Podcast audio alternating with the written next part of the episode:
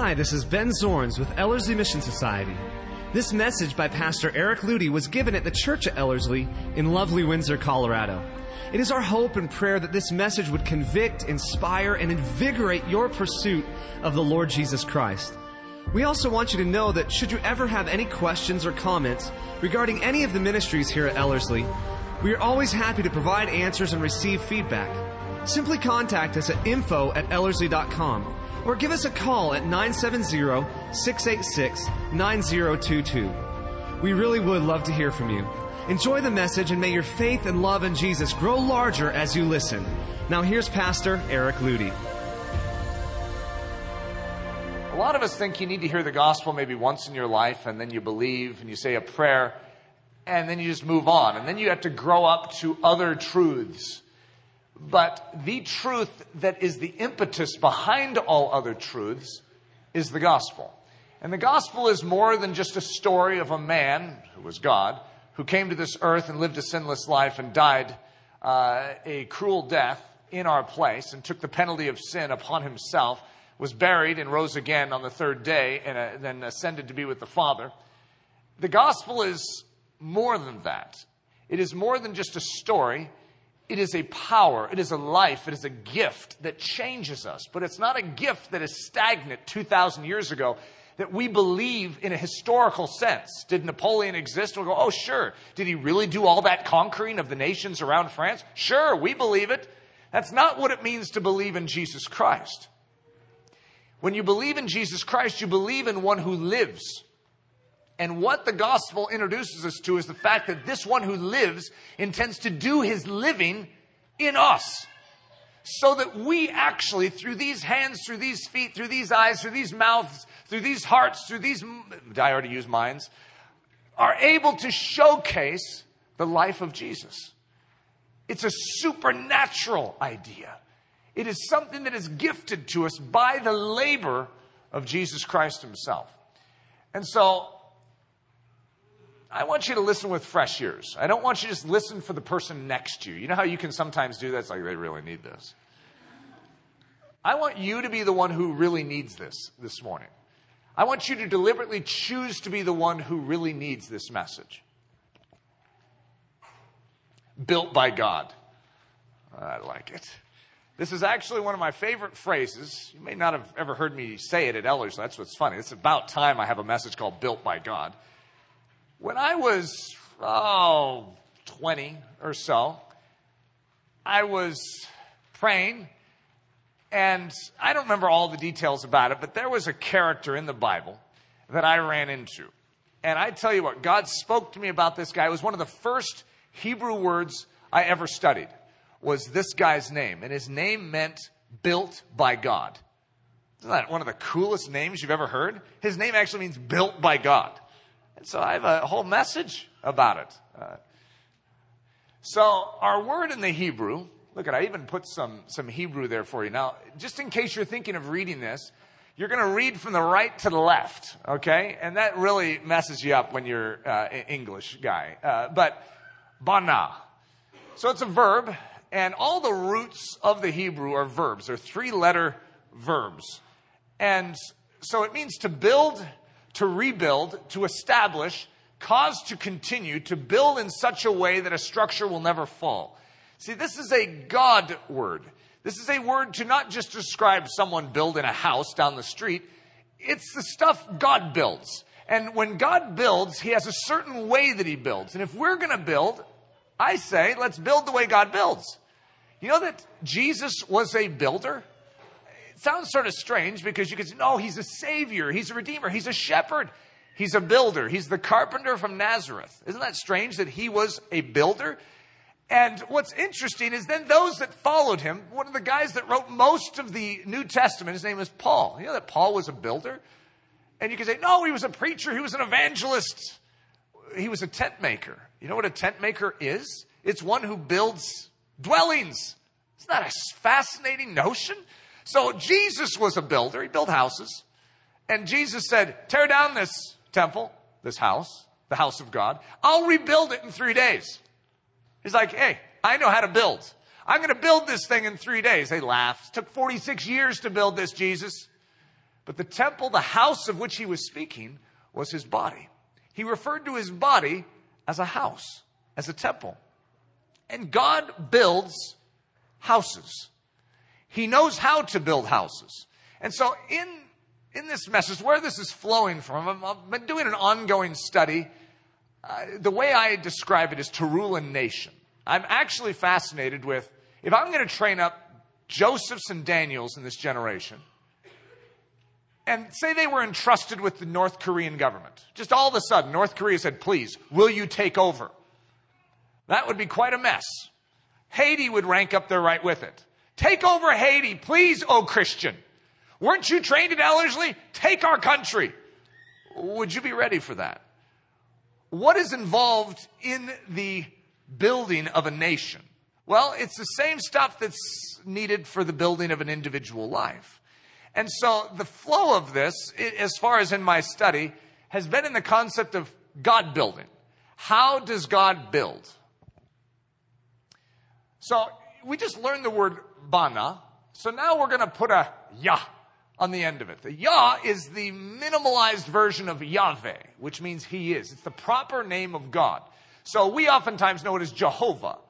But Yah, when you do Bana Yah, that is a name. It's actually a proper name in the Hebrew of one of David's mighty men. Banayah. You probably would pronounce it Benaiah. But that's what his name means. You can see it right there. Built by Yahweh. Built by God. Isn't that great? So here, let's, I'll introduce you to Benaiah. Benaiah, if I'm going to pronounce it correctly here. Benaiah, the son of Jehoiada, the son of a valiant man from Kabzeel who had done many deeds. You'll understand why I was fascinated with this guy at the age of 20.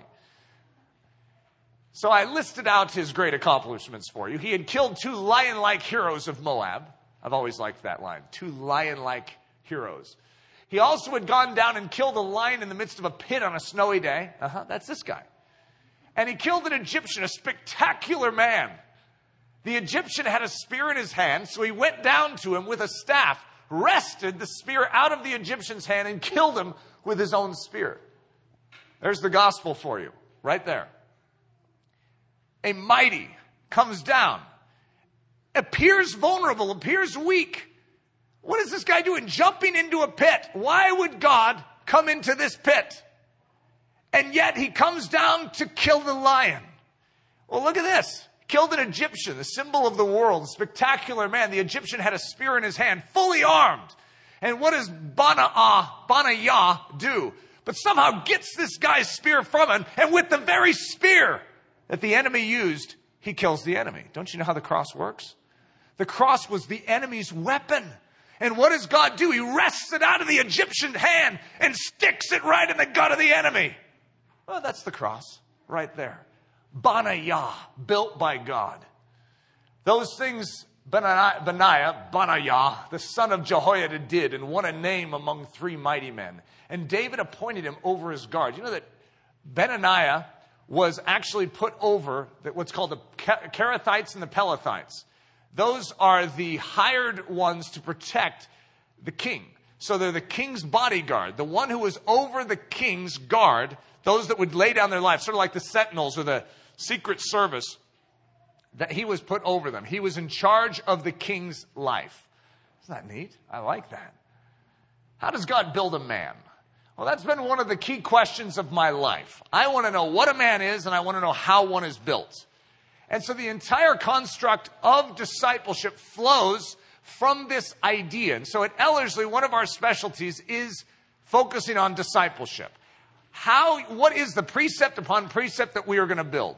And I was saying this last week to the Ellerslie students. A lot of us show up at Ellerslie with like a kitchen sink. A kitchen sink is a aspect of the house that God is building, and it's a good aspect. It's an important aspect. However, when you turn on the faucet, no water comes out. And it's frustrating. Our Christianity, we have the right pieces, but it doesn't work because we did not build properly. Paul calls himself a master builder. Are we master builders? Do we even understand how things are constructed in the spiritual realm? So, if you're building a house, you dig a hole. You lay a foundation. You build walls. You stick in the, all the piping, all the electrical, And then, you know, at a certain stage, we're ready for the kitchen sink. There's nothing wrong with the kitchen sink, but many of us have a kitchen sink without plumbing. And as a result, if you don't have the plumbing, you get, you get frustrated with your kitchen sink, which does not produce what the scriptures say is supposed to produce living water. And so don't throw out your kitchen sink. What you need is to go back to the beginning. Let's lay some foundation stones. In this message, we're going to lay some foundation stones that are very, very critical to being built by God. So, how does God build a man? How does God build a family? Now, would the answer to that question be different? If I was going to say, well, here's how God builds a man. Oh, now we bring up family? Well, that's a completely different topic. Let's start over. Here's what I want to prepare you with. The way God builds an individual is also the same principle, the same construct of how he builds a family. And so when you begin to understand these truths, you can apply them to any arena of your life. How does God build a church? Well, I'm not going to throw a shocker at you and say, well, individuals and families are one thing, but churches, whoa, those are a completely different one. Now, there are different moving parts. There's, I could say it this way, more moving parts. However, the same principles are involved. How does God build a nation? So, if you actually learn how God builds an individual, did you know that you would have the raw materials and the understanding and the principles of how to build a nation? Isn't that exciting? Some of you have been thinking, I've always wanted to build a nation. The scalability of truth. So if we're talking about scalability, if we have a, a, small thing, or we stretch it out to be a very big thing, an individual stretched all the way out to a nation, stretched all the way out to worlds. What is the truth? The truth, one of the ways that you can test the truth of God's word is that it's scalable. It's applicable anywhere in the world, any tribe, any tongue. The truth is transferable into any culture, any nation, any generation, any time period in history. It doesn't matter. If it's truth, it's truth. And it works. And it sets free at any hour of all of history in any part of the world. That's why certain doctrines today that are very special to Americans, you know, about health, wealth, and prosperity, they don't transfer very well. And so as a result, you begin to realize they explode themselves or expose themselves very quickly. They are not truth. They don't match with the Word of God first and foremost. They keep self on the throne. It's all about us. It's all about what we want instead about the glory of God. And so as a result, when you get truth, you find that truth is actually able to be scalable to any size, whether it's small or whether it's big, and it can go anywhere. It's transferable. So if you learned here in Windsor, Colorado, about how to build an individual life, did you know that you could go to North Korea and learn to rebuild the nation? Isn't that an amazing thought? I get excited about these things. You guys aren't as excited as I am. So if it works small, it works big. And if it works big, it works small. Technically, you could start by studying how to build a nation and then transfer those same truths into how to build an individual life. So here's our word again, just to keep you sharp and to keep you fresh with it. Bana. To build, to rebuild, to establish, to cause to continue, to build in such a way that a structure will never fall. So what I want to do, and I do this every now and then, but we're going to break it down into its parts. So bana is a Hebrew root word, and it has three letters in it. And so I want to exp- I want to train you in those three letters here to understand where that definition even comes from of to build.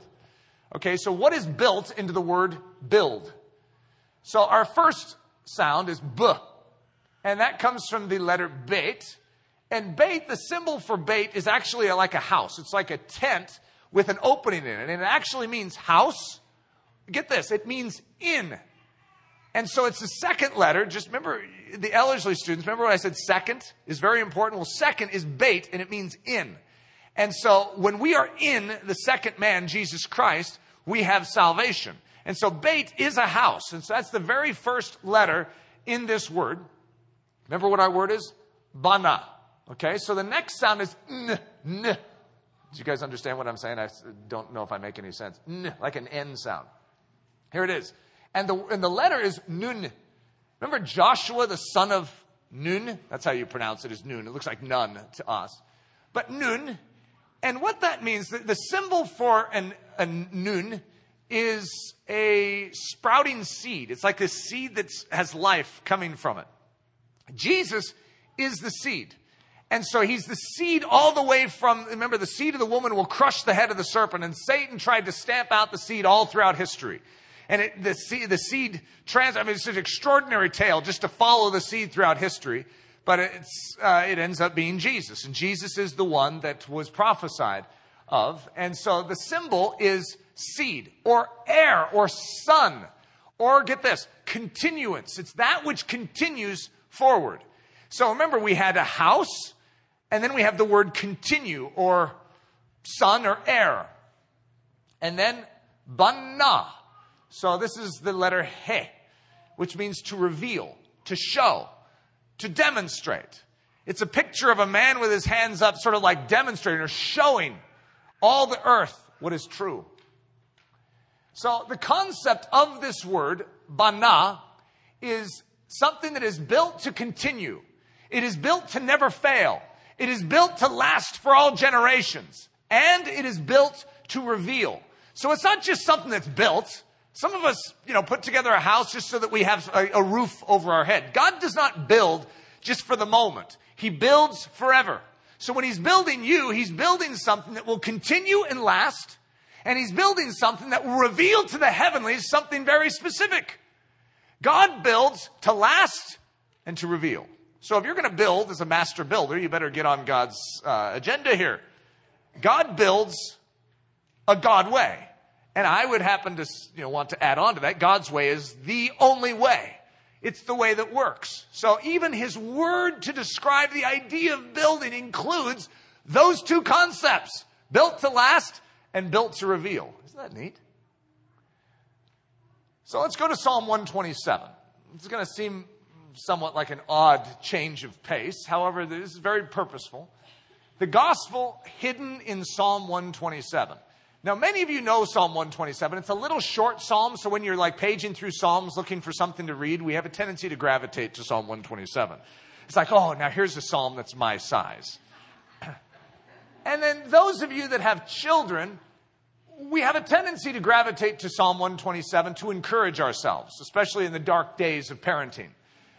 And so a lot of us don't actually recognize the gospel in Psalm 127. We just see a little hope and encouragement and an exhortation in regards to our parenting.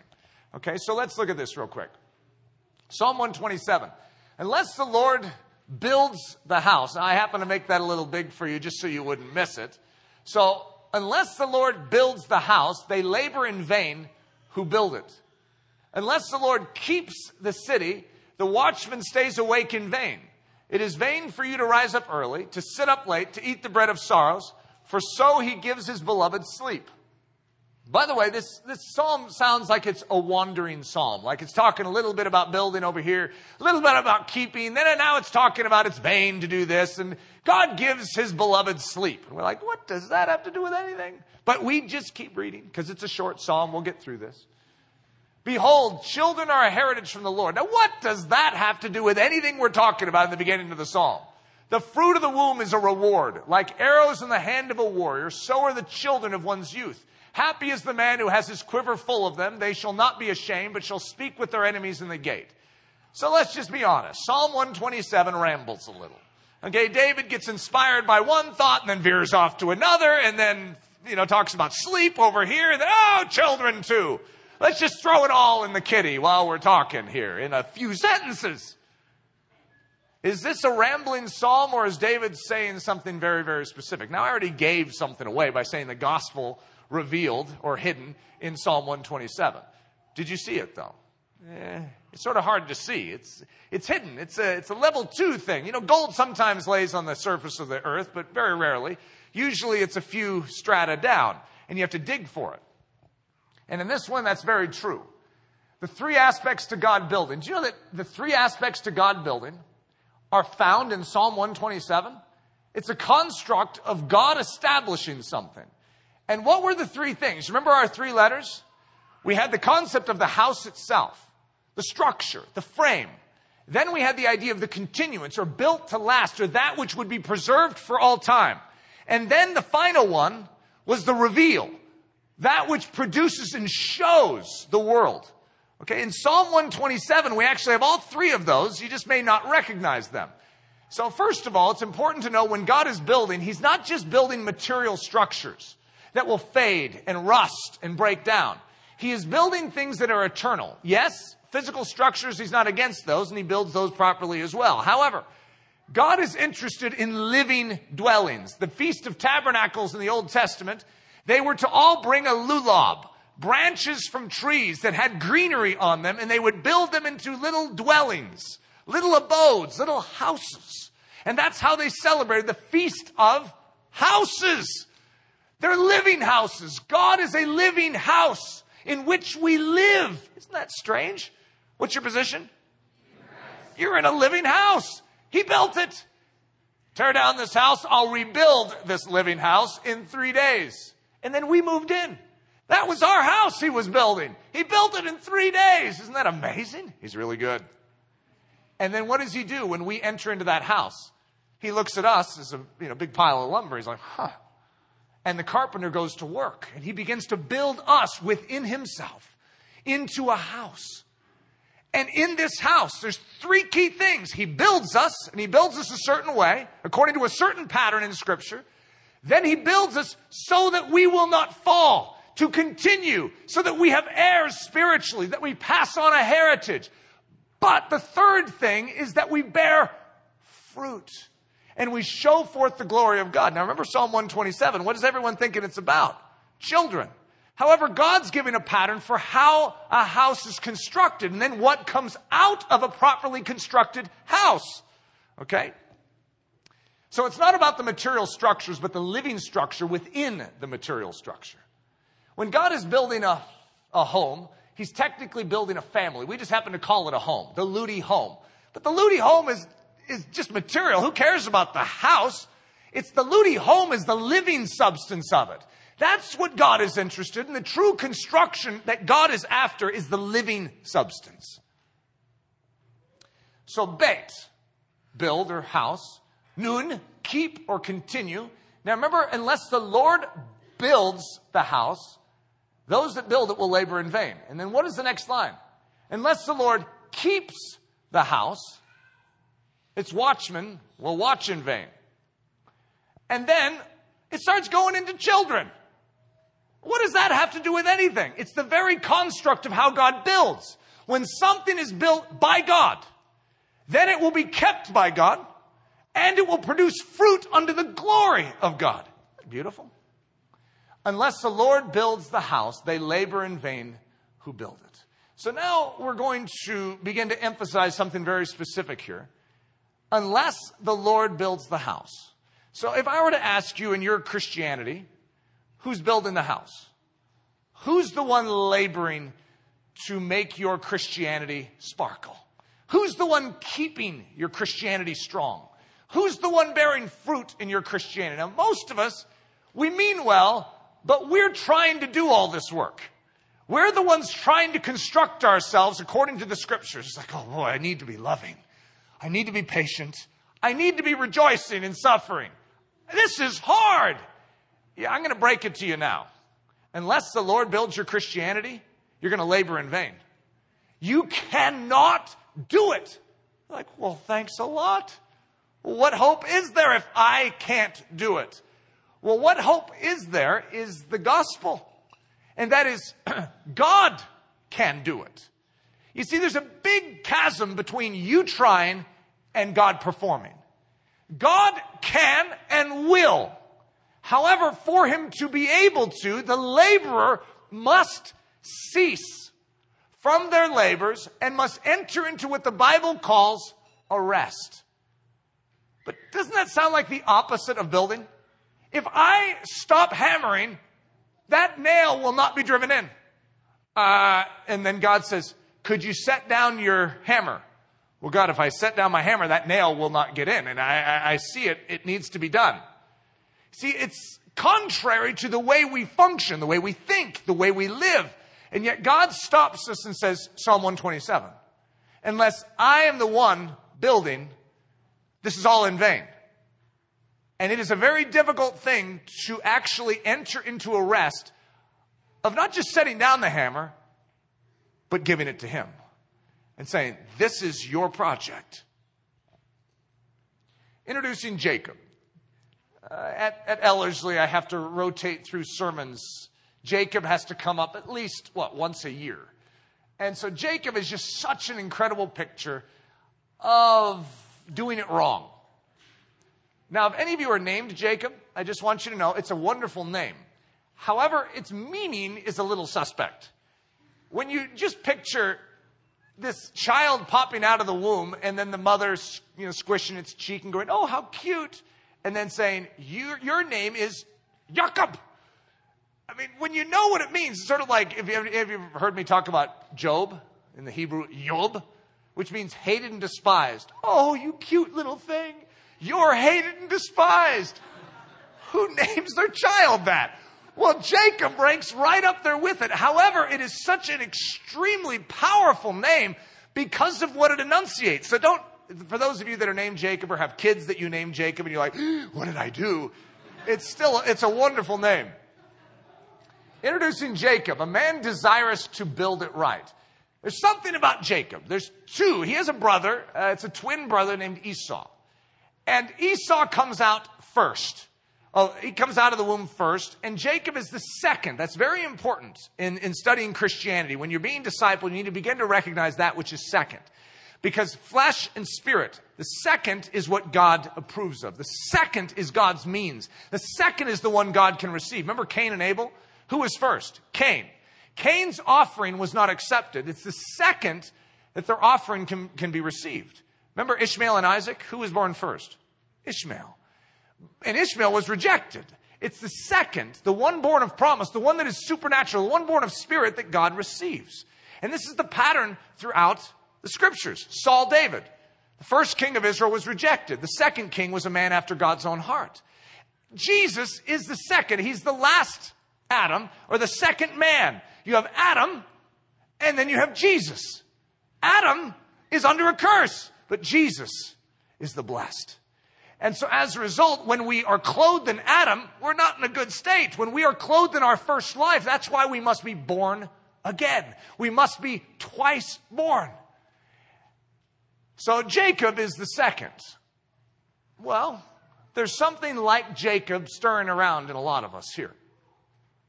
You see, Jacob, being the second, is not going to receive the blessing from his father Isaac. And the birthright goes to the firstborn. And Jacob esteems that birthright. He wants what came from God. He esteems it. So do you. Many of you in here know exactly what was going on in Jacob. You just never have identified with Jacob. But there is something that you want, but you don't know how to get it.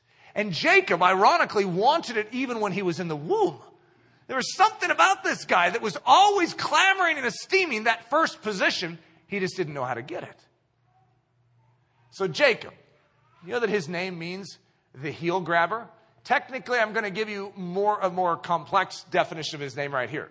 One who takes hold of the heel, a layer of snares, a supplanter, a deceiver.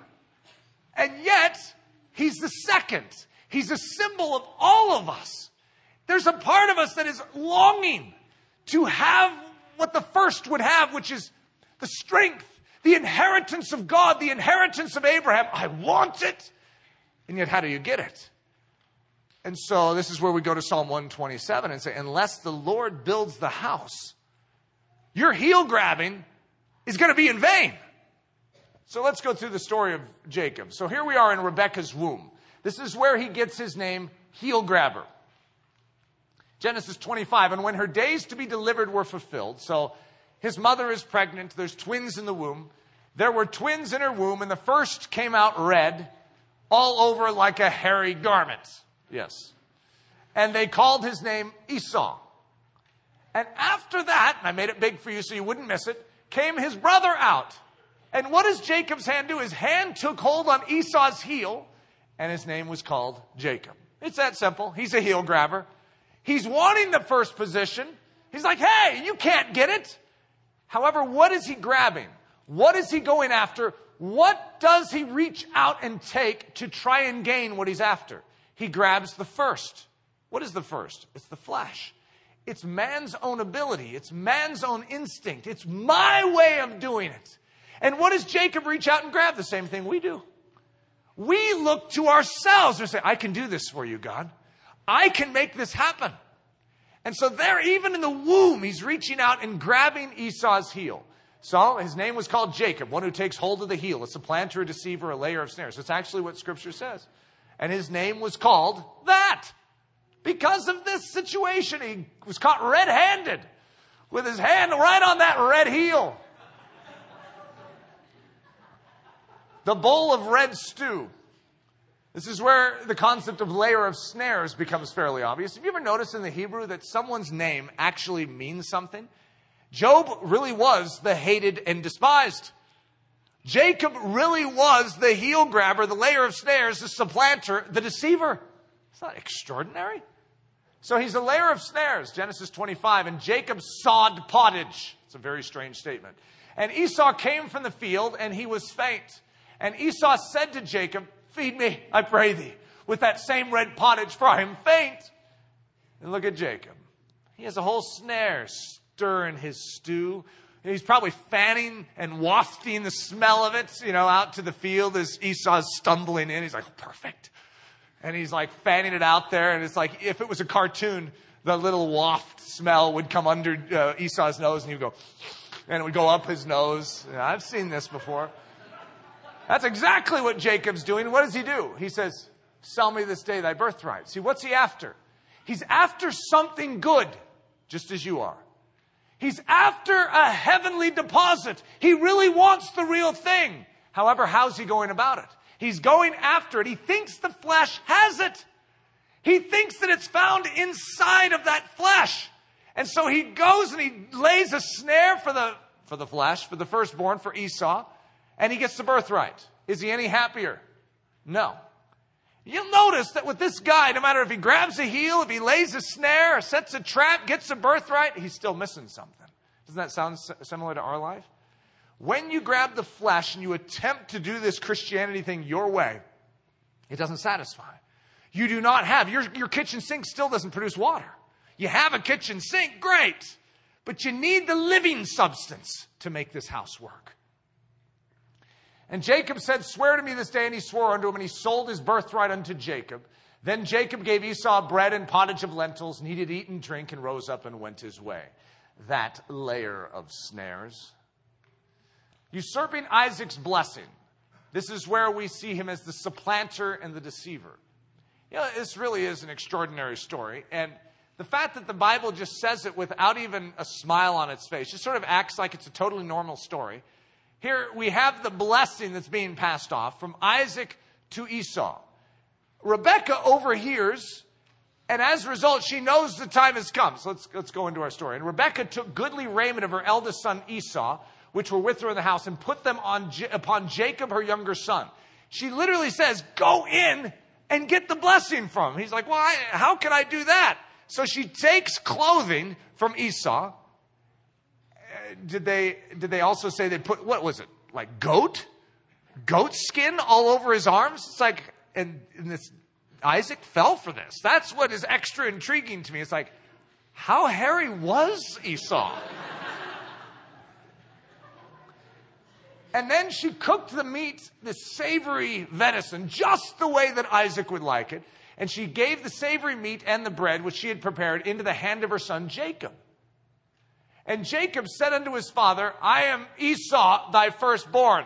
By the way, do not try this in your own life. Okay? This is not a good example of how to go about getting a blessing. Because many of us could say, well, Jacob did it. This is actually incorrect. He is lying. He is deceiving. He is fulfilling his name. I have done according as thou bid me. Arise, I pray thee, sit and eat of my venison that thy soul may bless me. And Isaac said unto Jacob, Come near, I pray thee, that I may feel thee, my son, whether thou be my very son Esau or not. And Jacob went near unto Isaac his father, and he felt him and said, oh, The voice is Jacob's voice. Haven't you ever wondered why didn't Jacob at least try and hide the voice? Instead, he comes in and like, Hi, father. Like, No, no, no, no. When you go in, go, I'm Esau. Uh, I mean, the voice is Jacob's. That just bothers me. The voice is Jacob's voice, but the hands are the hands of Esau. And it came to pass as soon as Isaac had made an end of blessing Jacob, and Jacob was yet scarce gone out from the presence of Isaac his father, that Esau his brother came in from his hunting. And Esau said, listen, after Isaac has divulged to him what has happened, Oh no, your brother has taken that blessing. And Esau's like, Isn't there another one? No, there's only one. So, and Esau said, Is not he rightly named Jacob? Isn't that an amazing line? You see, they knew the meaning of his name. This was who he was, and this is who we are. Jacob is a picture of those that are being awakened unto truth to come and learn that grabbing the heel has no true benefit. That laying the snare and gaining a birthright for a bowl of red stew has no benefit. That conning Isaac and Esau and gaining a blessing, even though it be the only one, still is not the means by which a great man is built. This is not how it is accomplished. You will not and cannot become what God intends you to be unless the Lord builds the house. This is Jacob building a house. He is going to the flesh, going to the pantry of what the flesh has to offer, and he's stolen everything out of it. And yet, after all this time, he has nothing. It's that, that life that does not have zest. It does not have a smile. It does not have a, a leap. It does not have a skip. There's no song in the night. He is missing something. It's the same thing many of us have missed in our Christianity. We have Christianity, but it's like Christianity in chains. But there's no more guilty verdict over our life. We're just still in chains. Why would we still be in chains if we were set free? Why does our kitchen sink not give out water? Let's rebuild this whole thing. Let's start at the beginning. Jacob, you need something outside of yourself. You're looking for something, but you can't find it in yourself. You're not going to find it in Esau. You can only find it in God. He esteemed what God had to give. That sounds like us, doesn't it? I want it. I want it desperately. Look at this subtitle. He just didn't know how to get it. Well, yeah, there, there we are. There we are. We don't know how to get it unless the Lord builds the house. It's so obvious. It says it right there. How many of us have read that and still go back to trying to build the house? I mean, it's somewhat impractical to let the Lord build the house. I mean, how does that work? Oh, I'm letting the Lord build the house. Are you? You see, we don't actually know what that means. We can read it, it just does not make any sense to us. What defines a heel grabber? They see the God blessing and they desperately want the God blessing, but they attempt to get it through the flesh. And I'll define flesh for you here self effort, self discipline, self restraint. How many of us, when it comes to loving, when it comes to knowing the Bible, when it comes to our prayer life, how many of us try out of our own strength to marshal a very disciplined, restrained life? When it comes to purity, like being a man, I mean, I know all the gymnastic routines. It's like, all right, I'm not going to go there. I'm not going to look at this. I'm not going to ever think this. And you're trying in your own strength. In, in Colossians says, handle not, touch not, handle not, taste not. These things have an appearance of wisdom, but they do nothing to curb the flesh. They do nothing to curb the lusts that we have. You see, we have a root issue and this self effort, self discipline, and self restraint is not going to compensate for it. It looks good and it gives a certain sense of stability for a season. As long as you're not tempted, oh, you, you feel very strong. But then when you get weak, that one time you're extra tired or you've gotten frustrated that day and you haven't been close to God, and then the enemy comes in at a side angle and gets you. Oh, what's wrong with us? We are attempting. It's sort of like building a little card house around ourselves as our protection. The enemy won't see me behind these cards. And yet your defense will fall down with the slightest breeze. You see, that's not what God has offered to us. Unless the Lord builds your house, then all your building and all your construction work that you're doing is going to be in vain. So, this is the heel grabbers amongst us. They see the God blessing, they desperately want the God blessing, but they attempt to get it through the flesh self effort, self discipline, self restraint. They are not men and women of faith, but men and women of self effort and self righteousness. It sounds funny. I know it sounds harsh to say that you're not a man or a woman of faith when you live this way, but you're not. You see, this is self righteousness. It's your attempts to do God work. Like, God, I can do this. God, I see what you, what you, yeah, you went to the cross. Well, I'll go to my own cross.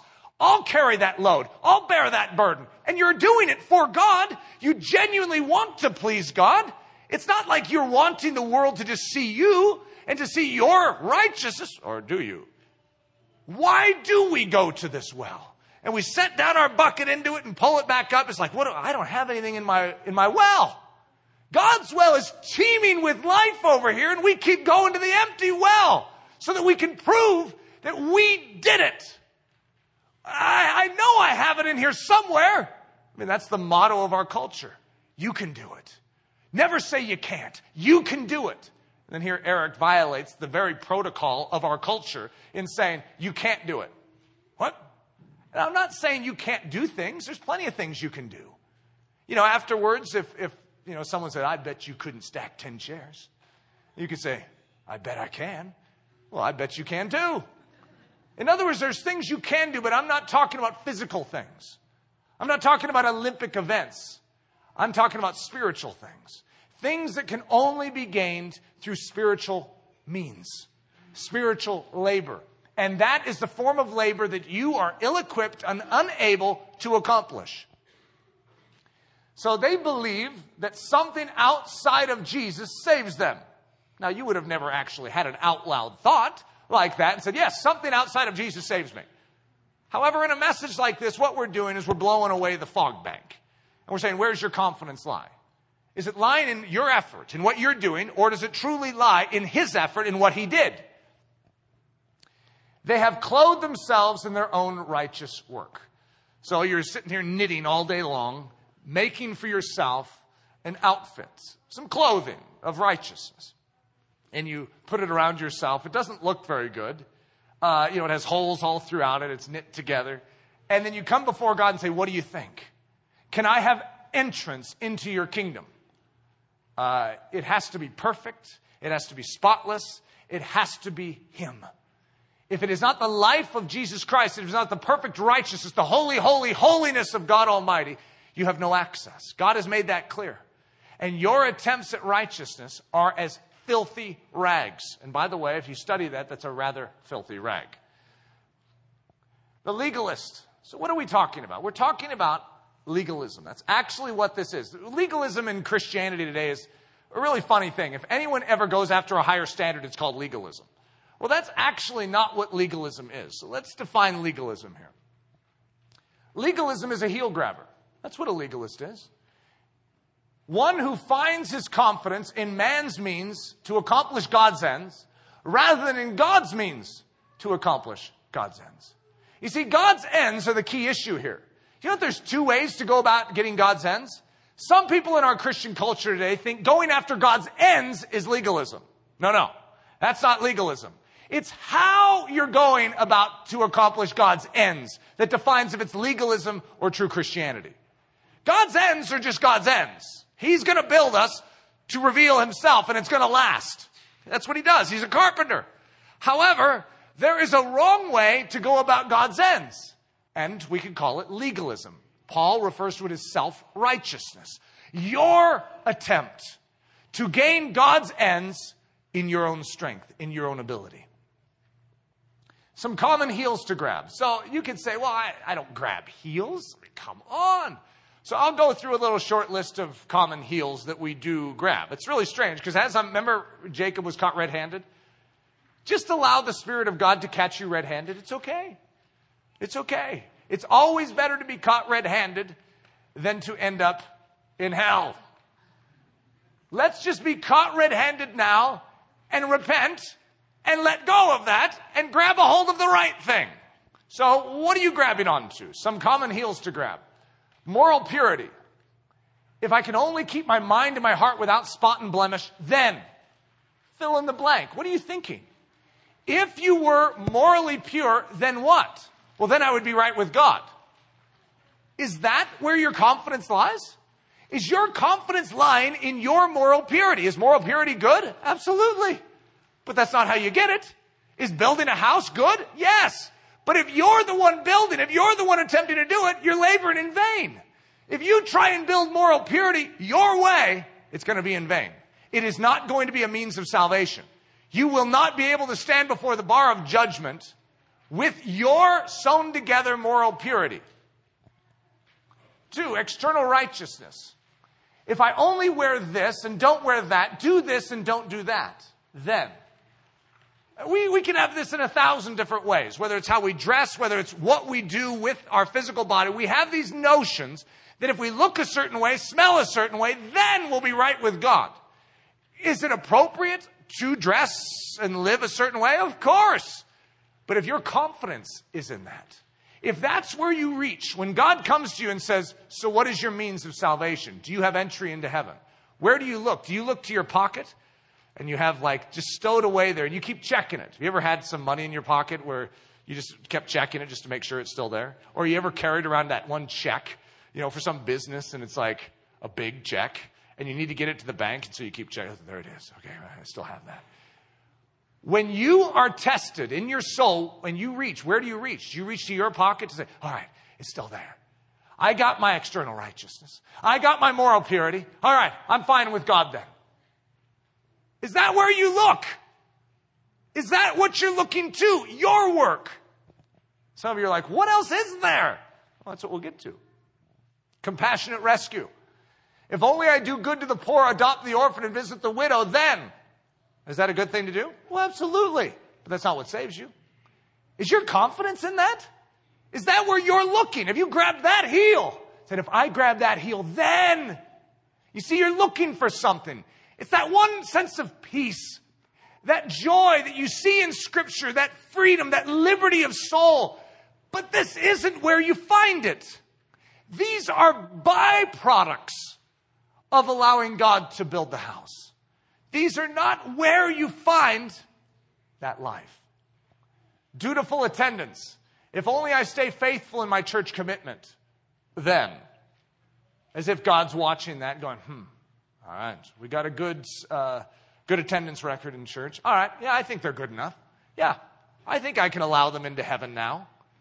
What an, what a demotion of the work of the cross.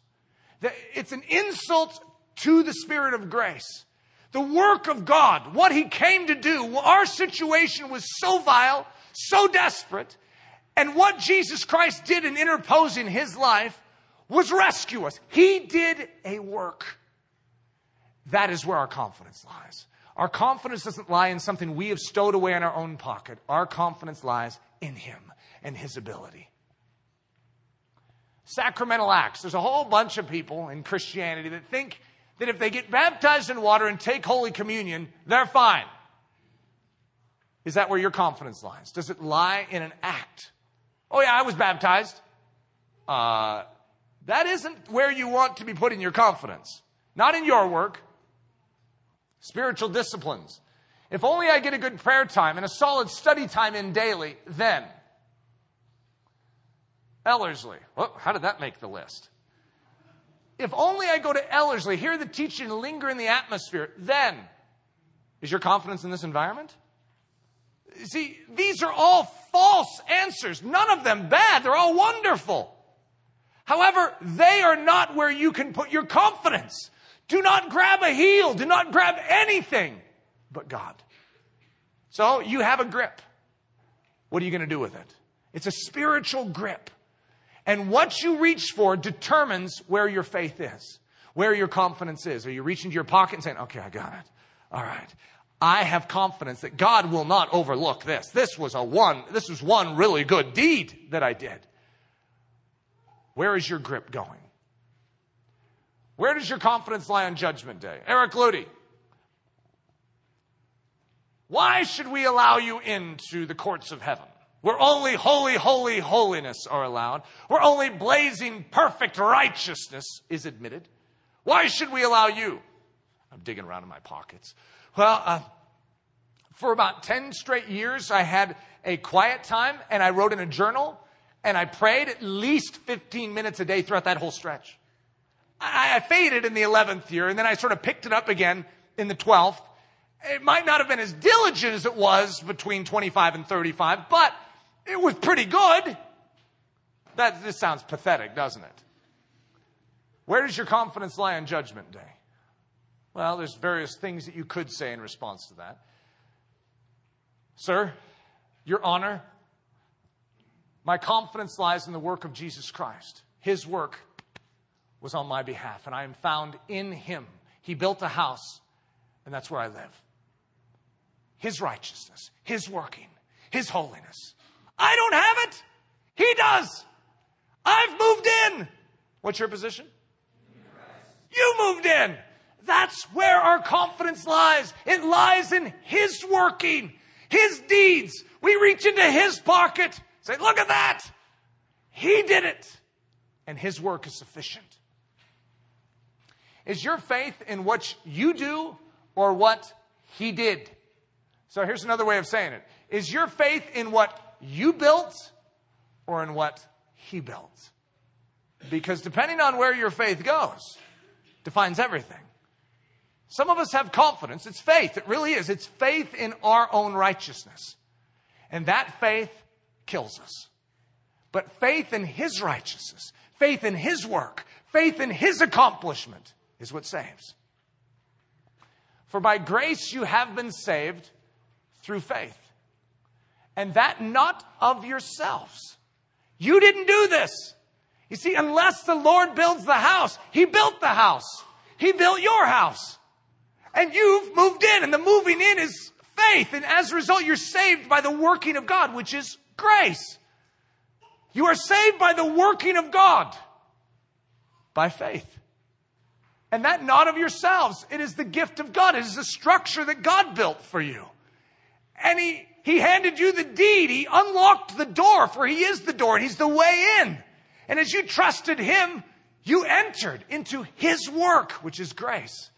And it's not of works, it's not of your working, it's not of your efforts, it's not of your heel grabbing, lest anyone should boast. Otherwise, you'd be the one taking the credit for it. But you can't take credit for this. This was His work. And as Moses lifted up the serpent in the wilderness, even so must the Son of Man be lifted up, that whoever believes in him should not perish but have eternal life. For God so loved the world that he gave his only begotten Son, that whoever believes in him should not perish, but have everlasting life. What an awkward moment this must have been. There were there was mumbling and grumbling and complaining in the camp of Israel, and as a result, fiery serpents came into the camp and were biting people. So if you were snake bit, you were dying. And there were tens of thousands of people that had died because of this snake bite. And so the people cried out to Moses and said, We have sinned. They recognized that something was wrong.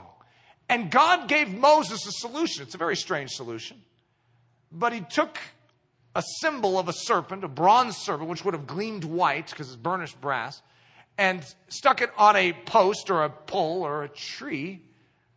That which is a symbol of the curse hanging on a tree. And anyone who looked upon it would be healed. Now, could you imagine how awkward that would be? You're sitting in your tent and someone says, Yeah, did you hear? Someone shares with you the good news. Now, you have to acknowledge that you're snake bit. Who wants to do that? It takes humility, doesn't it? To say, Yeah, I need to go and look upon that. But of course, it's not just outside your tent. You have to walk through the whole camp to get it. And guess what? When you're walking through the camp, everyone could mutter to themselves and go, Uh huh, snake bit Of course, we're all snake bit. Why don't we just get honest about it, huh? We all need the same thing. However, are you bold enough to stand up and do the work of faith? So there's a difference between the work of self righteousness and the work of faith. The work of self righteousness stays in its tent and tries to heal itself, sticks balms and ointments on, saying, I can do this. Yet the work of faith says, I'm a sinner. And there's only one means of salvation. But what about the opinions and the, your reputation and the mutterings of the people of Israel? What if they know that you too had grumbled and as a result you were snake bit? So be it. May the world all know May they all know that I'm a sinner in need of a Savior. And so imagine exiting your tent and walking through the camp, knowing that there is a means of salvation. So where do you go? You go to that means of salvation. That's the labor of faith. The labor of faith is to go after that which God has promised.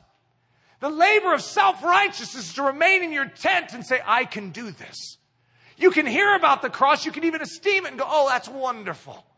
However, you're still sticking balms and ointments on your problem that can only be solved by looking upon a tree and a man who is cursed for you. And his name is Jesus Christ. For God so loved the world that he gave his only begotten Son, that whoever believes in him should not perish but have everlasting life. Spiritual insomnia, the inability to fall asleep. There is a line in the midst of Psalm 127 that you may not have fully caught. It doesn't fit in there. See, it says, unless the Lord builds the house, unless the Lord keeps the house, and then it goes off on some seeming tangent to talk about sleep. And then it gets on the topic of children. That's why I said it sounds like a rambling process. However, this is the gospel. The gospel is unless he's the one doing it, unless he's the one keeping it, unless you enter into that rest, you cannot produce the fruit that you know a house is supposed to show. Spiritual insomnia. Insomnia is the inability to fall asleep, for those of you that aren't familiar with that word. So, my subtitle sort of clarifies that. The inability to fall asleep. Isn't that funny? We know we're supposed to sleep in Christ. We know we're supposed to enter into this rest, but we are wide awake. I, how do I just, can I take a sleeping pill for this? How do I just go to sleep and trust Christ? Unless the Lord builds the house, they labor in vain who build it. So, by the way, this is Psalm 127. You should be very familiar with this by now. In fact, we could do some memory test uh, on this passage. This is a whole chapter of the Bible. They labor in vain who built it. Unless the Lord keeps the city, the watchman stays awake in vain. It is vain for you to rise up early, to sit up late, to eat the bread of sorrows, for so he gives his beloved sleep. What a strange statement. What's he talking about? He gives his beloved sleep. So you're trying to find the sleep now. So the next thing I say is you need to fall asleep in Christ. You need to rest in Christ. So what the, what's the next thing you do? Grab a heel to try and do that? You see, you want to somehow solve your spiritual dilemma. He's already solved it. So he is saying, Look, I've given you sleep. He gives his beloved sleep. Behold, children are a heritage from the Lord, the fruit of the womb is a reward. The rest of faith. Ceasing from the labor of the flesh, ceasing from heel grabbing and laboring after the Spirit. Isn't that strange? What I just said is ceasing from labor so that you can labor. However, it's a different sort of laboring. God doesn't want you to be passive and just sort of flop on the ground and say, Oh, God, I'm sleeping in you. I'm resting in you. He does want you to rest, but it's a rest of faith. And faith is, it's actually an action to believe is our work as a believer. Did you know that the, in, in the kingdom of heaven? That's what it actually says. That what is the work of God? To believe. Jesus was about his father's business. There is a business in the kingdom of heaven. And our job description isn't going to China to share the gospel, isn't going to North Korea to wash feet, the feet of the saints. It's to believe. I'm not saying you couldn't do those other things. I'm saying that's what our job description is, and it's an action. It is something we do, but in Scripture it's known as the rest of faith. So, the rest of faith. But to the one who does not work, but believes in him who justifies the ungodly, his faith is credited as righteousness. So, how do you get righteousness? By believing. See, it's not by working, it's by believing that you actually accomplish something and the building takes place. For he that has entered into his rest, he also has ceased from his own works. You haven't ceased from work. It's called grace. You enter into grace, and grace is the working of God. And so, what's he going to do with this hand? Flop it on the counter? No, he's going to pick it up and start washing feet with it. What's he going to do with these eyes? Close them and put you into a deep sleep for the rest of your life on earth? No, he's going to cause you to see the needs of those around you. What's he going to do with these ears? Tune them out? No, you're going to start hearing the cries of the lost. What's he going to do with this heart? He's going to awaken it to feel his burdens and to carry them. What's he going to do with these feet? He's not just going to lock you into a sleeping position. You're going to be active, marching into this world, but it's not going to be you. It's going to be his spirit dwelling in you. You rest in him. He does the work, and that's called grace. That the righteousness of the law might be fulfilled in us, who walk not after the flesh, but after the Spirit. For if you live after the flesh, you shall die. But if you through the Spirit do mortify the deeds of the body, you shall live. Which are you choosing? To grab Esau? Where does your confidence lie? Hey, I, I, I have his birthright. I have the blessing from Isaac. Isaac could, or Jacob could stop right there and say, I have it. I have everything I could possibly get. And yet he doesn't have it and he knows it. Are you willing to admit that all your heel grabbing has actually gotten you nothing? Are you wi- willing, like Paul, to consider all of your righteousness as filthy rags? It's worthless. Stick it in the trash can. It's His work of righteousness that is something. And that's where I put my hope. That's where I put my confidence. Israel. This is the new name for Jacob. You know that Jacob received a new name from God? The same way we do. We're all Jacob. We're all the heel grabber. We mean well. Guess what? We're still the second. We're the one God is, has given up his life to preserve and to build and to establish. However, we're going about it the wrong way. Jacob is heel grabber. But what is Israel? What does that mean? Well, a very simple way of saying it is God grabber. Remember your hand? Where's it grabbing? Are you grabbing the flesh? Are you grabbing self effort, self restraint, self discipline? Is that your means of trying to appease God? Or are you willing to open up and let that go and grab a hold of God? The heavenly picture of the rest of faith, the call to the promised land. So Jacob is in uh, Midian and he has uh, been there for 10 to 20 years. And this is what happens. And the Lord said unto Jacob, or he said unto the one who takes hold of the heel, a supplanter, a deceiver, a layer of snares. So that's us. So when the Lord said to all of us, Return unto the land of thy fathers. Return unto the form of Christianity that actually works. And to thy kindred, and I will be with thee. So God's calling us. He's saying, You tired of this? This, this misery? This form of life that is always living in fear? I mean, Esau had vowed to kill him. The guy lives in fear and trepidation. He has to con, he has to do all these machinations to try and get ahead. And that's how he's even doing it. His father in law is not too happy with him because his deceptions have been working. And he has secured multiple birthrights from all sorts of people. He's stolen, is the best way of saying it. He's a smart character, and yet he's a heel grabber. But God says unto us, the heel grabber, the ones that have attempted to make our life work in our own strength, in our own way, in our own vision. We love God, we esteem Him, but we're still doing it our way. He says to all of us, Return to the land of thy fathers and to thy kindred, and I will be with thee.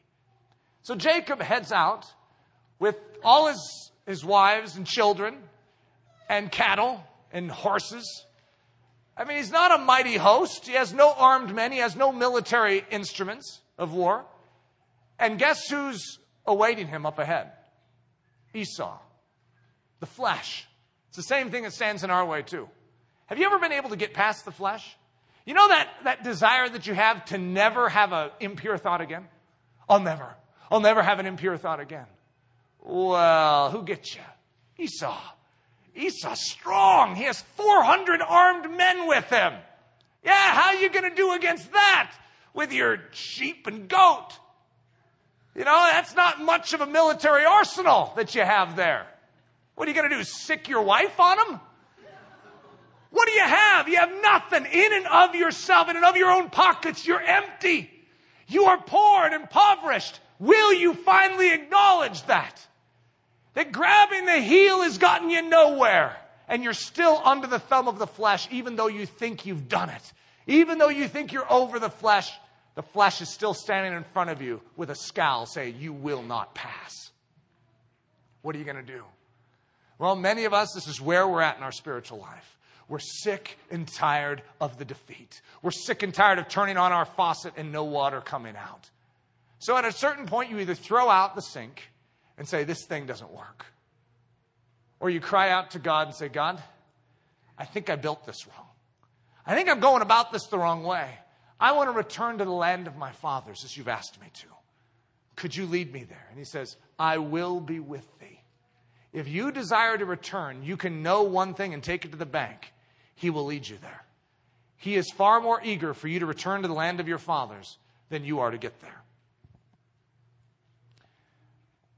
But we are disgusting, heel grabbing supplanters, deceivers, and layers of snares. We're deserving of death. We're deserving of eternal separation from God. The, the heel grabbing we've done is disgusting in the eyes of heaven. It is repulsive in the eyes of heaven because we have turned to a false God, a false Savior, instead of our true Savior. We have rebelled. We have rejected our God. We have spat upon His face. Why would He call us? Is that an amazing thought? This is why this is good news. For God so loved the Jacobs. For God so loved those that wanted what he had, but didn't quite know how to get it. He loves us and he perseveres with us and he's patient with us. And he says, Jacob, come, I will be with you. That's where many of us are. I mean, what would bring us to a church like this in the first place? It's not because we're looking to be cozy in our spiritual life, it's because we're willing to head out there and somehow make it past Esau for the first time in our life. We've never made it. But somehow we know that God will be with us. We know that there's a way through. We just don't know how to get through. I don't know if you guys know the story, but they stopped for the night, and rumor passed to Jacob that Esau was waiting for him. And the next morning they would run into him. Do you imagine that? That one thing that has always hounded your, you your entire life is now staring you in the face. But to get to the land of promise, you have to go through it. How are you going to get there? So it says that Jacob split up his, his group into two groups, and he went off by himself that night to a place that the Hebrews know as Peniel, which means the face of God. Not to the flesh. For the first time in his life, he doesn't turn to the flesh. He doesn't connive. He doesn't attempt to deceive. I mean, think about all the things he could have done to hoodwink Esau. He doesn't go to any of that. He goes to the place that every one of us must learn to go to. He goes to God. I know that's obvious. We're in church. Of course, everyone goes to God. No, it's funny. We talk about God, we esteem God, but we go to the flesh. And we go to our own machinations, our own ideas, our own thoughts, our own conniving to make our way through this life. And God says. And he goes off to this place. And in the dark of the night, it says that there was a man. It's God. It's called the face of God. Even the name of the place shows us who this is. An angel of God is there. And he grabs a hold of this God, Jesus, the man. He grabs a hold of him. And when you grab a hold of God, how do you grab a hold of God? You grab a hold knowing that there's no one else you can now grab. There's no other solution. This, this grip that has spent itself on so many other things now has officially found its home. You have given up being a heel grabber. You are now officially a God grabber. And when you grab a hold of God and He says, Hey, let me go, it's called the test of faith. And you say, No, I cannot. For you have the only thing that I need. You are the only one that has it. I am missing something and I cannot find it in myself. I cannot find it in my Jacobness. I can only find it in you. So, what do we do when we're the heel grabber? Well, God gives us the assignment. He says, Let the wicked forsake his way. Open up the grip, let it go. Let the wicked forsake his way and the unrighteous man his thoughts. Let him return to the Lord. And he will have mercy on him and to our God, and he will abundantly pardon. Oh, amazing. The making of Israel. Now remember, I said God gave Jacob a new name. It's the name Israel. Well, when did he get that name? He got that name when he relinquished his hold on the heel. He relinquished the layer of snares. He relinquished the deceiver. He let it go. And he turned with that same grip and grabbed God. Then he received a new name. He turned from the kingdom of darkness into the kingdom of light. He gave up trusting in himself and trusted in God. And he received the name that has always crowned the people that have done the same throughout history. They're called the people of God, the people of faith. The people of faith are Israel. They're the ones that have forsaken self effort and have turned to God and believed. True Israel is marked by faith. That's what marks true Israel. It's not a genetic lineage, it's faith that marks true Israel. The making of Israel. And the man of God said, Let me go, for the day breaks. And Jacob, the heel grabber, said, I will not let thee go, except thou bless me. And he said unto him, What is thy name? Could you imagine this moment? What is your name? This is called the confession of sin. And he said, I'm a heel grabber. I'm a layer of snares. I'm a supplanter. I'm a deceiver. And what did God say? Thy name shall be called no more heel grabber. Thy name shall be called no more layer of snares. Thy name shall be called no more supplanter, deceiver, but Israel. For as a prince thou hast power with God and with men and hast prevailed. The great work of the cross. The Lord hath, listen to this, because now you know two names. Most people that study scripture don't always think at this level, but I want you to focus on what this says. We have Jacob and we have Israel. What does it say? The Lord hath redeemed Jacob and glorified himself in Israel. He took the hunk of sin and redeemed it and then glorified himself through the God grabber. When we grab a hold of God, He is glorified in and through it. God is building something to show, to reveal, to demonstrate to the highest heavens when He does the construction work. What comes of it? He takes us. He purchases, it with, purchases us with His very blood, converts this mass into something that will bring Him glory. And He says, Israel, that is your new name. You've let go of the heel and you've grabbed a hold of me. You've repented of the old and you've grabbed a hold of the new. The gospel hidden in Psalm 127. Have you seen it yet? It's there. Just like it is, by the way, in every other psalm and the rest of the Bible. It's everywhere. The gospel is everywhere. Jesus just comes pouring out of scripture. Whichever way you turn, it's like, Jesus? Whoa, what are you doing? Jesus? He's like, hey, everywhere you go, it's like, Jesus, yeah, there I am. He's everywhere. The gospel hidden in Psalm 127. Listen to this. This is God's construction model. Remember the three letters in Bana? You have the house, the building. Then you have the keeping, the continuance, so it'll last forever. And then you have the show, the produce, that which is produced to show his glory. Unless the Lord builds the house, they labor in vain who build it. Hey, Jacob, unless you let go of that heel and grab a hold of me and rest in faith. You see, the rest of faith is actually a grip, but it's a grip on the one who does the work. You see, a Sabbath rest is exactly this. It is turning from our labor and resting in God who does the labor of our salvation. He alone does it.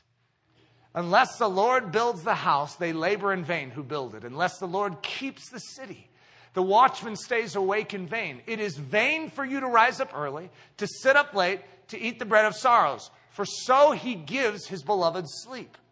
Behold, children are a heritage from the Lord. The fruit of the womb is a reward, like arrows in the hand of a warrior. You see, it's the result of letting the Lord build the house. It's the result of letting the Lord keep the house. It's the reward. The fruit comes out. The fruit is born. The children that truly will bring glory to Almighty God come forth. The fruit of the womb is a reward like arrows in the hand of a warrior. So are the children of one's youth. Happy is the man who has his quiver full of them. They shall not be ashamed, but shall speak with their enemies in the gate. Well, that's how an individual life is built. That's how a family is built. That's how a church is built. Get this that's how a nation is built. Same principle. Who builds? God does. If the gospel is not central in an individual life, the life stinks. If the gospel is not central in a family, the family stinks. If the gospel is not central in a church, the church stinks. And if the gospel is not central in a nation, the nation stinks. There is no special rules for nations where they are ruled by secular ideas. They must be ruled by biblical ones, by God. If God is not at the center, the nation will perish. It's just a matter of time. So, if something is going to return to its strength, so that God would build it, because unless God builds it, we labor in vain. We can try and change this nation a lot of different ways, and many of us have had different strategies for it. However, I'm going to tell you the way. His name is Jesus. And his, his method has always been, and always will be, the gospel. The proclamation of the gospel, which strikes the individual life and changes it, and then changes the family, and then changes the church. And when the churches truly are changed, and their lives produce fruit, and produce children that stand against the enemy in the gate, then suddenly the nation will be altered. Either that or they'll kill us. There's just two options. Grabbing God instead of the heel of self effort. It is the gift of God, not of works, lest anyone should boast. So, the necessary trip to Perth. We have some various characters in here that are always going to Perth, Australia. So, that's, that's where Perth is, by the way. It's a long way away. And so, if you've ever had to travel to Perth, uh, then you'd understand. I've traveled to Australia, but never to Perth. That's like the extra continent travel. You know, you just go into Australia is not quite going to Perth. This is a massive trip. So imagine that we were all called to Perth. It's like, well, that doesn't sound that difficult. And so what do you do? You stick on your backpack and you get your water bottle and head out the door. Well, that's not quite how you get to Perth. You see, Perth is impossible to reach. So a lot of us in our Christianity, what do we do? We stick on our backpack of our efforts, of our energies, of our good intentions, stick a water bottle in there and head out the door. And we can't quite figure out why we don't get there. What's wrong? Well, unless the Lord builds the house, unless the Lord creates the way, unless the Lord does the work, you cannot do it. So the necessary trip to Perth, there are two ways of going about it. One way, self effort. You can try and walk there, you won't get there. I don't know if any of you have ever studied a map, but you can't get to the western side of Australia by foot unless you can walk on water. Now imagine that you decided that you were going to uh, swim. That's another option. You could swim. You're not going to make it. People struggle to swim the English Channel, let alone the ocean waters. Do you imagine how many things are out there to sink you down or to devour you along the way? You can't make it. I know some of you are like thinking, oh, I could. You've never seen me swim. Even though I haven't seen your swimming, I'm guessing you're probably really good, you still won't make it. And I'm not trying to make that a dare so you go out and try and prove me wrong. I'm just trying to break it to you as gently as I can. You can't make it. So there's two ways to Perth. You know that there's actually a way that has been created for you to get to Perth? Wouldn't it be strange when there is a way that is available to you to get to Perth and yet you choose your own method? You choose your own feet or you choose your own swim stroke. Why would you do that? It would be considered insanity. And yet there's a means by which you can get there. And the same is true with Christianity. The impossible has been commissioned to us. Return to the land of your fathers. All right, God, I want to go to the land of my fathers. Well, the only way to get there is by God Almighty. So here in the middle of Psalm 127, we have a statement that I haven't brought up yet, but i have saved it for now. And it is, it is vain for you to rise early, to sit up late, to eat the bread of sorrows, for so he gives his beloved sleep. So I have a little parenthetical statements around it because remember, the beginning of this is unless the Lord builds the house, unless the Lord keeps the house. You see, if you are trying to do it yourself, it's called the bread of sorrow. The fruit that you're gaining from it is sorrowful. So I'm going to stay up late. I'm going to rise up early. No, it leads to the bread of sorrow. You will never get it. You're going to try your hardest, and yet you're only going to eat the bread of sorrow that way. So, it is vain for you to rise up early, to hike cross country to Perth, to sit up late, to attempt to swim across the ocean, to eat the bread of sorrows, to do this trip in your own ability will be the bread of sorrow. For so he gives his beloved a jetliner. Something that defeats the law of gravity, that when you enter into it and rest, you know that most of us would say that traveling to Perth via a jetliner is hard work on our body? Just like faith. Resting is not passivity. Resting is an active engagement. And by the way, international travel is not the most enjoyable thing. Traveling in Christ is at times very difficult, but I tell you what, so satisfying. For you can have a confidence that this jetliner, known as Jesus, is the way to the Father, and he can't help but succeed in his journey. When you rest in Jesus Christ and you say, You do the flying, you find that you really do, in this natural realm, travel from one place to the next. You travel from mediocrity to victory. You travel from being defeated by sin to overcoming it. It's not a passivity where you just think good thoughts about God. When you rest in God, you actually go somewhere. The house is actually built. The house is kept. Children are the reward of such a decision. The fruit of love, joy, peace, patience, kindness, goodness, faithfulness, gentleness, and self-control is what comes out. And it is a glory unto God. For God hath redeemed Jacob and glorified himself in the God grabber, in those that have turned and grabbed a hold of God instead. He will show his fruit in and through them. Put off. So, we are all in Adam. We must put off Adam, is what scriptures say. It's like a clothing. It's our own works. Remember that thing we stitched together? It's full of holes and it's, this, it's like a filthy rag, our own righteousness. Put it off. So ditch the rising early, sitting up late, and eating the bread of sorrows. Put off the old man, Paul says. Put off anger, wrath, malice, blasphemy, filthy language out of your mouth. Put off the old man with his deeds. And we're supposed to put on. So one way of looking at this is enter the jetliner, which we could call the rest of faith. There's a jetliner, on the side it says the rest of faith. Isn't that a, a great name for a jetliner? Uh, the rest of faith. You enter into it and it will fly for you. But you still must choose to enter. And then you must remain. And if you remain, the principle of a jetliner is where it goes, you go. So if it goes to Taiwan, you would go to Taiwan. If it went to South Africa, you would go to South Africa. If it went to Perth, you would go to Perth. But what if it went to the right hand of the Father? You go where it goes. And Jesus has made a way for us to the Father. And so when we enter into Him by faith, He takes us to the place of the Father. You know what the Father has? The Holy Spirit. He has everything we need. And so he takes us to the place where all the power, all the ability, everything that is required, everything that is necessary to live this life. Jacob has none of it. All he has is his own strength. But the God grabber has the power of God. What are you doing grabbing a heel? Grab God. Repent of the heel. Grab God and never let go. Put on the armor of light. Put on the Lord Jesus Christ. Put on Christ. Put on the new man. Put on the whole armor of God. Put on the breastplate of righteousness. Put on the new man. Put on tender mercies, kindness, humility, meekness, long suffering. But above all these things, put on love, which is the bond of perfection.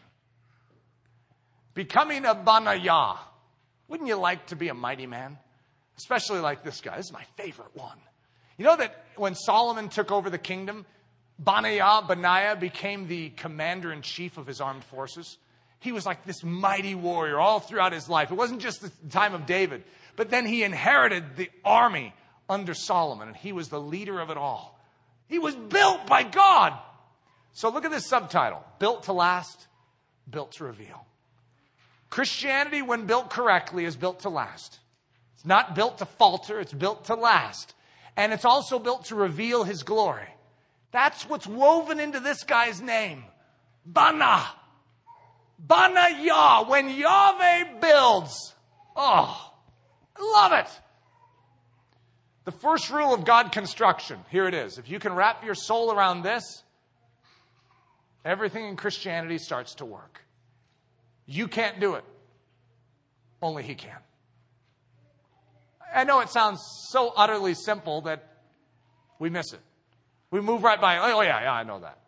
Some of the things that are most crucial in our spiritual life, even though you think you know it, just stop afresh and say, God, do I know that? Do I understand this? And then check where your hand is. It's like, well, well I, I don't really trust that. I'm just sort of keeping it balanced on the shelf. Why is your hand on that? Why are you gripping that thing in your life? If you're gripping spikenard, remember Mary of Bethany? What did she have in her hand? Spikenard. You know what it says in the Greek? It calls it pistikos spikenard, or pistikos nardos, which is spikenard, but then pistikos is a word that means the object of one's faith. For whatever reason, the New Testament doesn't translate that, it just translates spikenard. But so the spikenard was the object of her trust and her confidence. She had a hand on it. And so what did she do with it? She broke it open on Jesus Christ. That is the gospel. And when she did it, you know what Jesus said? As a memorial to this woman, everywhere the gospel is preached, what she did needs to be declared. Why? Well, because that's the gospel. Take what you are putting your trust in, your confidence in, outside of Jesus Christ, and break it open on Jesus Christ. Get your hand free so that you can grab God. Grab God, and God will build you. God will build the house, God will keep the house, and God will give you a reward of spiritual fruit that will change the earth and stand against the enemy at the gate. Thank you so much for listening to this message by Pastor Eric Ludy, pastor at the Church of Ellerslie in Windsor, Colorado. Please feel free to make copies of this message, but do not charge for these copies or alter their content in any way without express written permission. If you do have any questions, comments, or just need more information about Ellerslie, please visit our website at www.ellerslie.com. Again, that website is www.ellerslie.com. For Ellerslie Mission Society, this is Ben Zorns cheering you on as Christ cultivates his set apart life within you.